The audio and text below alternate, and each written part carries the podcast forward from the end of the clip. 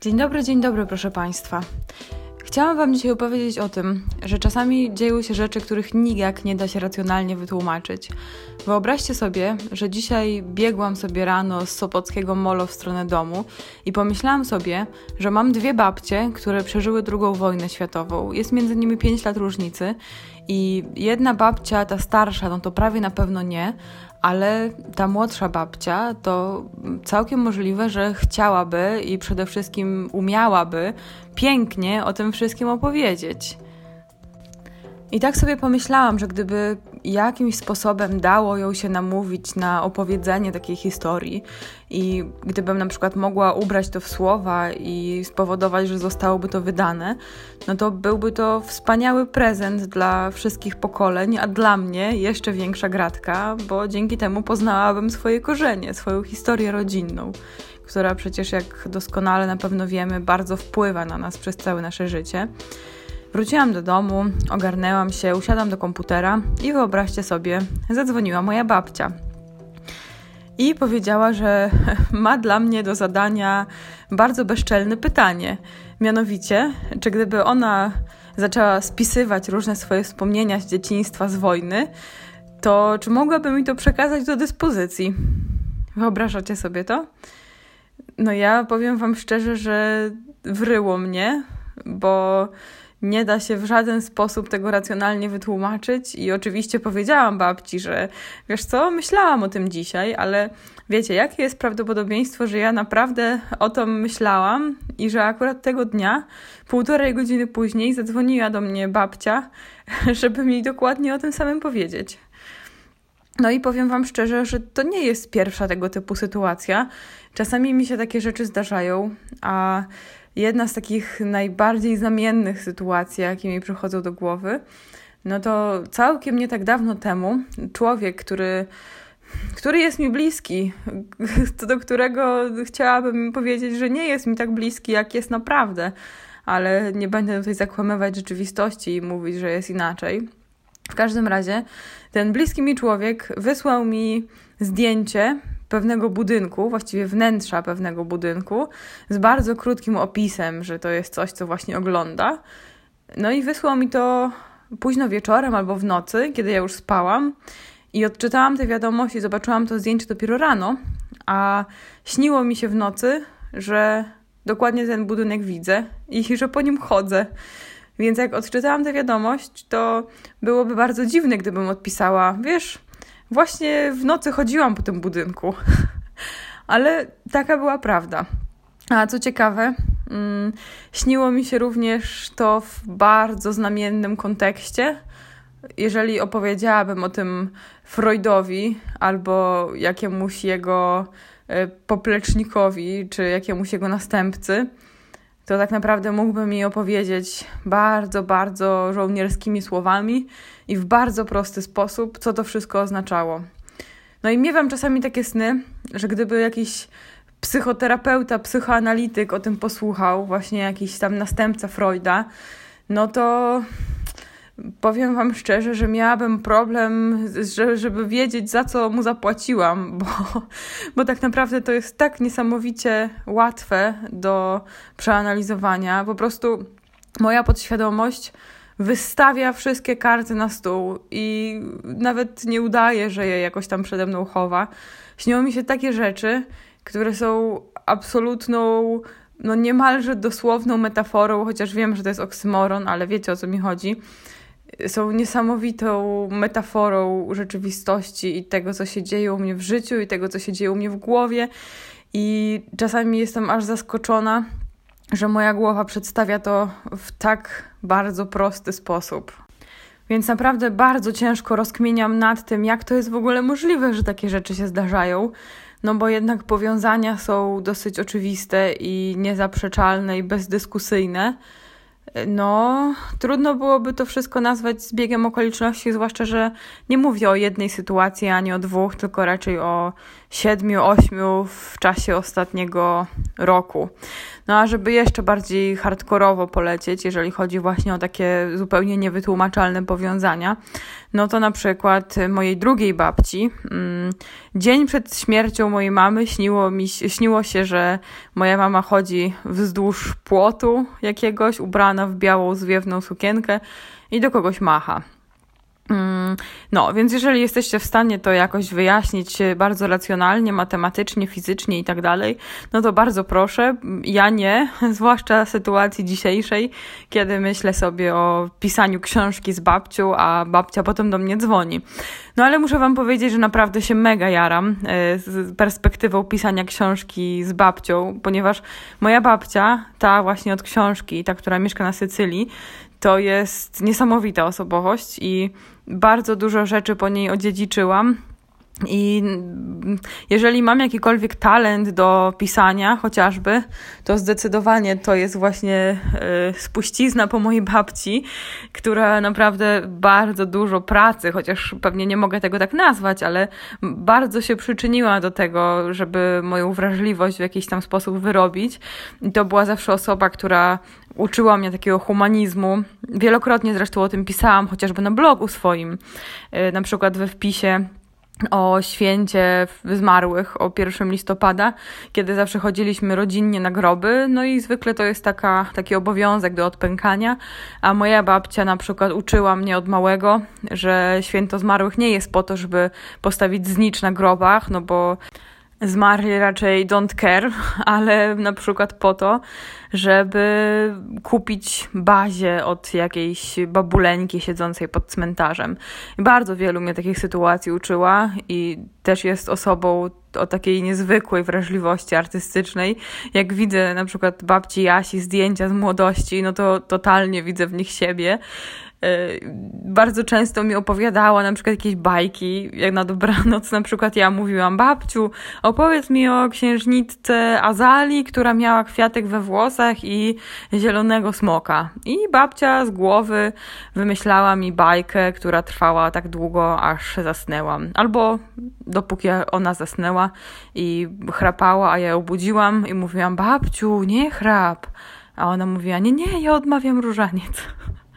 A jak z moją starszą o rok kuzynką Kasią miałyśmy wkrętę na bajm i śpiewałyśmy piosenkę Beaty Kozidrak „Siedzę i siedzę, myślę i myślę, coś tam, coś tam”, to babcia już totalnie nie mogła słuchać tego, tej piosenki, więc wymyśliła wersję alternatywną, tak po prostu słuchając tego z głowy.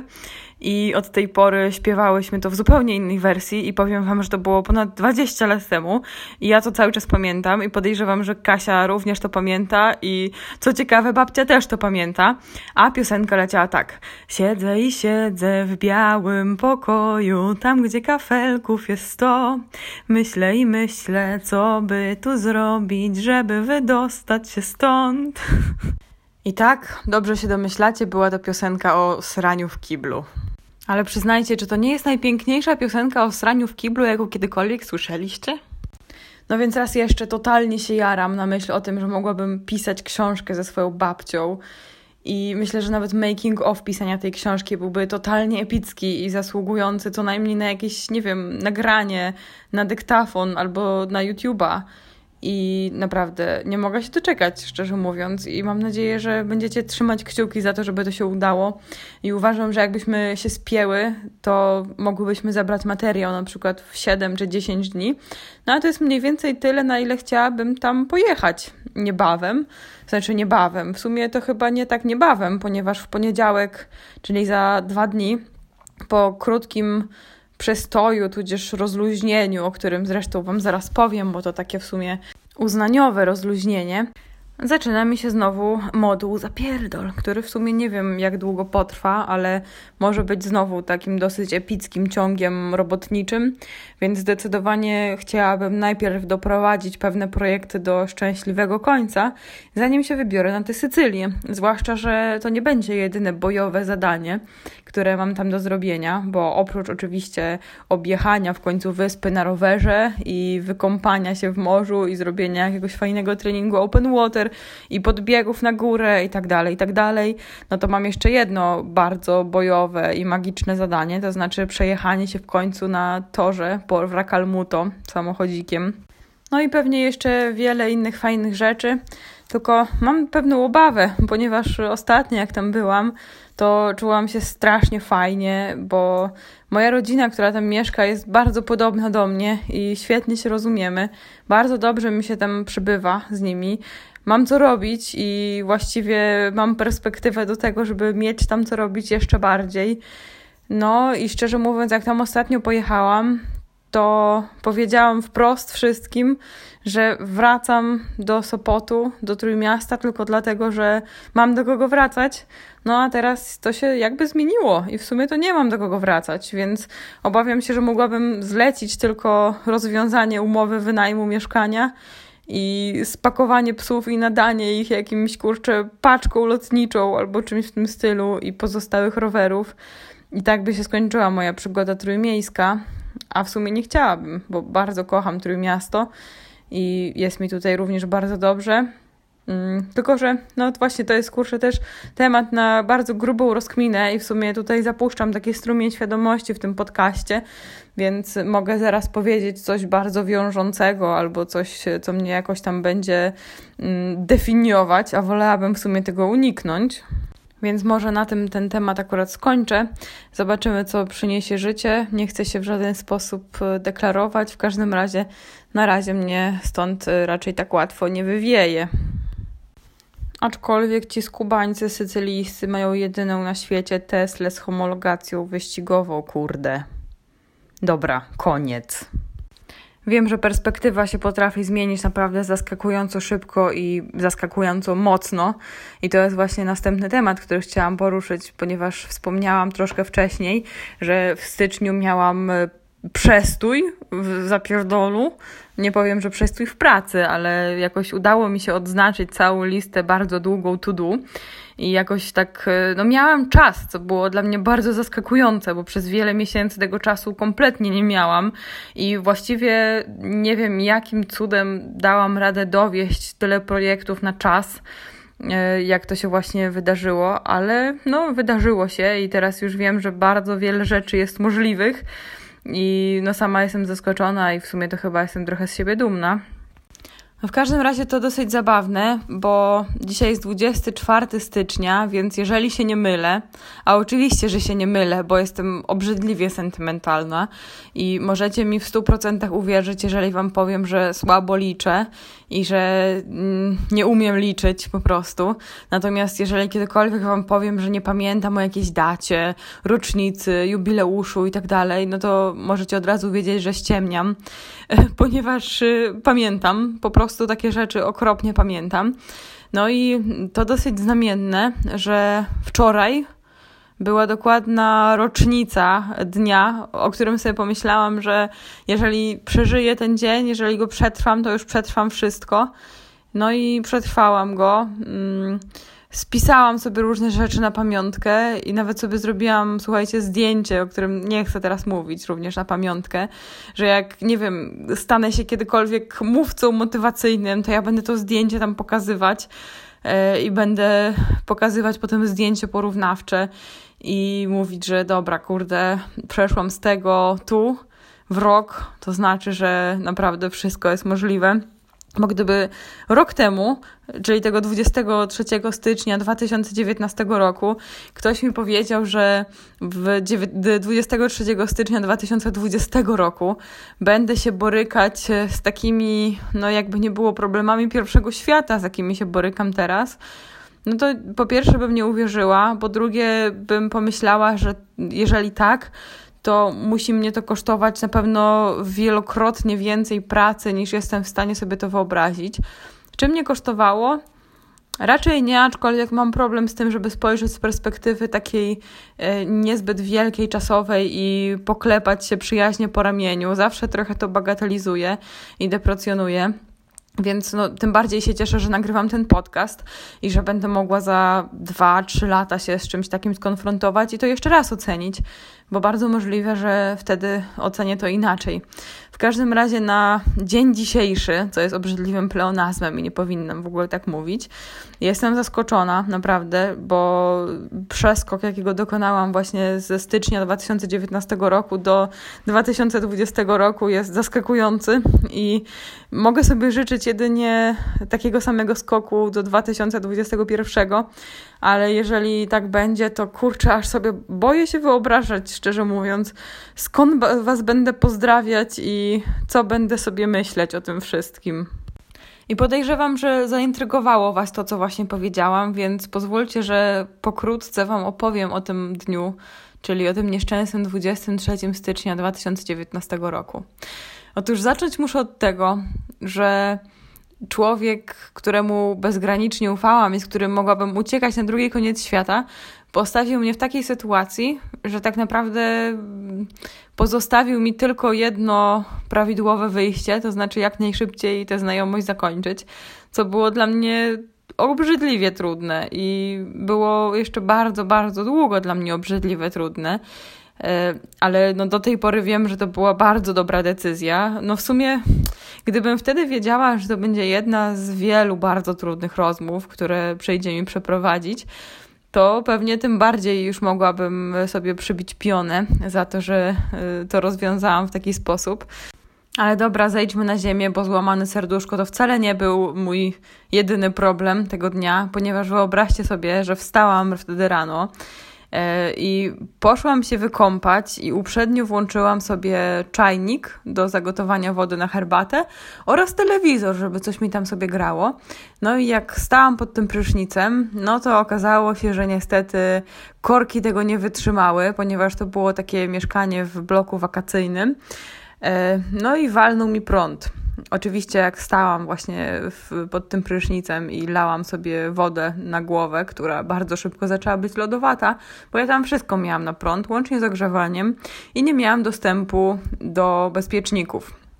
Więc musiałam czekać niestety do chyba piętnastej, aż przyjdzie koleś, który naprawia takie rzeczy, więc zostałam bez ogrzewania w styczniu przy minus dziesięciu stopniach, bez możliwości ani zrobienia sobie herbaty ciepłej, ani wysuszenia włosów, a było rano i musiałam wtedy wyjść z psami na dwór, po prostu było to fantastyczne. No w każdym razie jakoś tam się z tym uporałam i postarałam się jakoś tam przeżyć ten dzień, no ale potem okazało się, że mam totalnie pustą lodówkę, a mój klient, który miał mi zapłacić hajs, powiedział, że mi zapłaci za pięć dni, bo coś tam, ktoś tam jeszcze musi zaakceptować.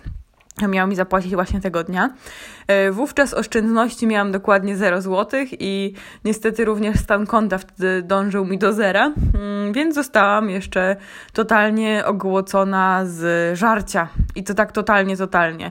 Miałam psie granulki, cytrynę i chyba jakieś ostatki dżemu w lodówce i przysięgam, że to było ostatnie, co miałam. Więc słuchajcie, spotkałam się wtedy z koleżanką i miała mi pożyczyć hajs. Miała go wyjąć z bankomatu i poszłyśmy do tego bankomatu, słuchajcie, yy, i bankomat się rozjebał w momencie, kiedy wydawał kasę dla mnie. Także wtedy stwierdziłam, że uuu, chyba, chyba właśnie karma powróciła za wszystkie moje grzechy świata.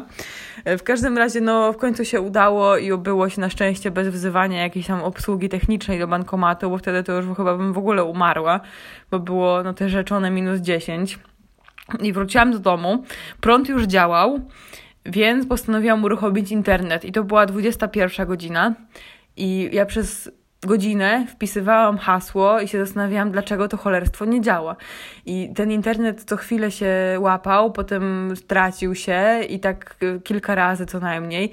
I ja, słuchajcie, jak debil, po malusieńkim mieszkanku dwudziestopięciometrowym latałam z kompem i próbowałam zlokalizować miejsce, w którym internet jest, a w którym internetu nie ma. Przesuwałam kable. Przesuwałam trenażer, żeby nie zasłaniał routera. Latałam z tym kompem jak głupia. Siadałam na łóżku, siadałam przy biurku, siadałam przy łazience. No jakaś masakra totalna, a to się nie chciało na stałe połączyć. No i wyobraźcie sobie, że po godzinie piętnastu minutach skumałam się, że podłącza mnie ten router, bo miałam dwa routery w tym malutkim mieszkanku. Także tak, cieszę się, że się stamtąd wyprowadziłam, chociaż było tam naprawdę fajnie.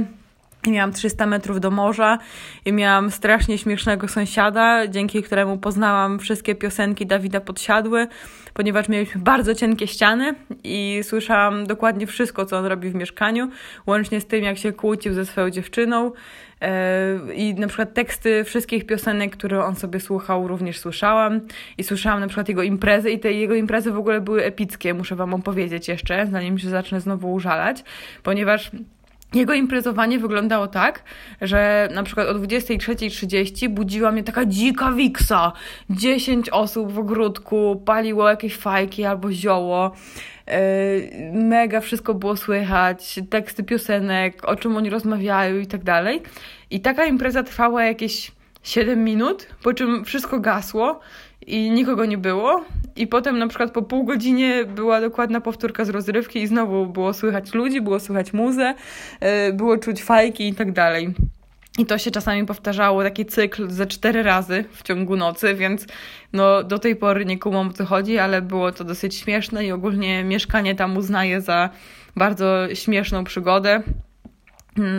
I na przykład pamiętam, jak o dwudziestej drugiej zadzwonił do mnie konserwator, a ja wtedy już spałam od godziny, bo miałam jakąś totalną bombę i przyszedł i powiedział, że musi mi zabrać router. Więc zaczęło się, ja w piżamie, musiałam odsunąć łóżko, oddać mu ten router, psy w ogóle przerażone, masakra, jakaś strasznie to było dziwne. I w tym mieszkaniu, w którym jestem teraz, kompletnie nie miewam takich akcji, bo to już jest normalny wynajem, taki mocno długoterminowy.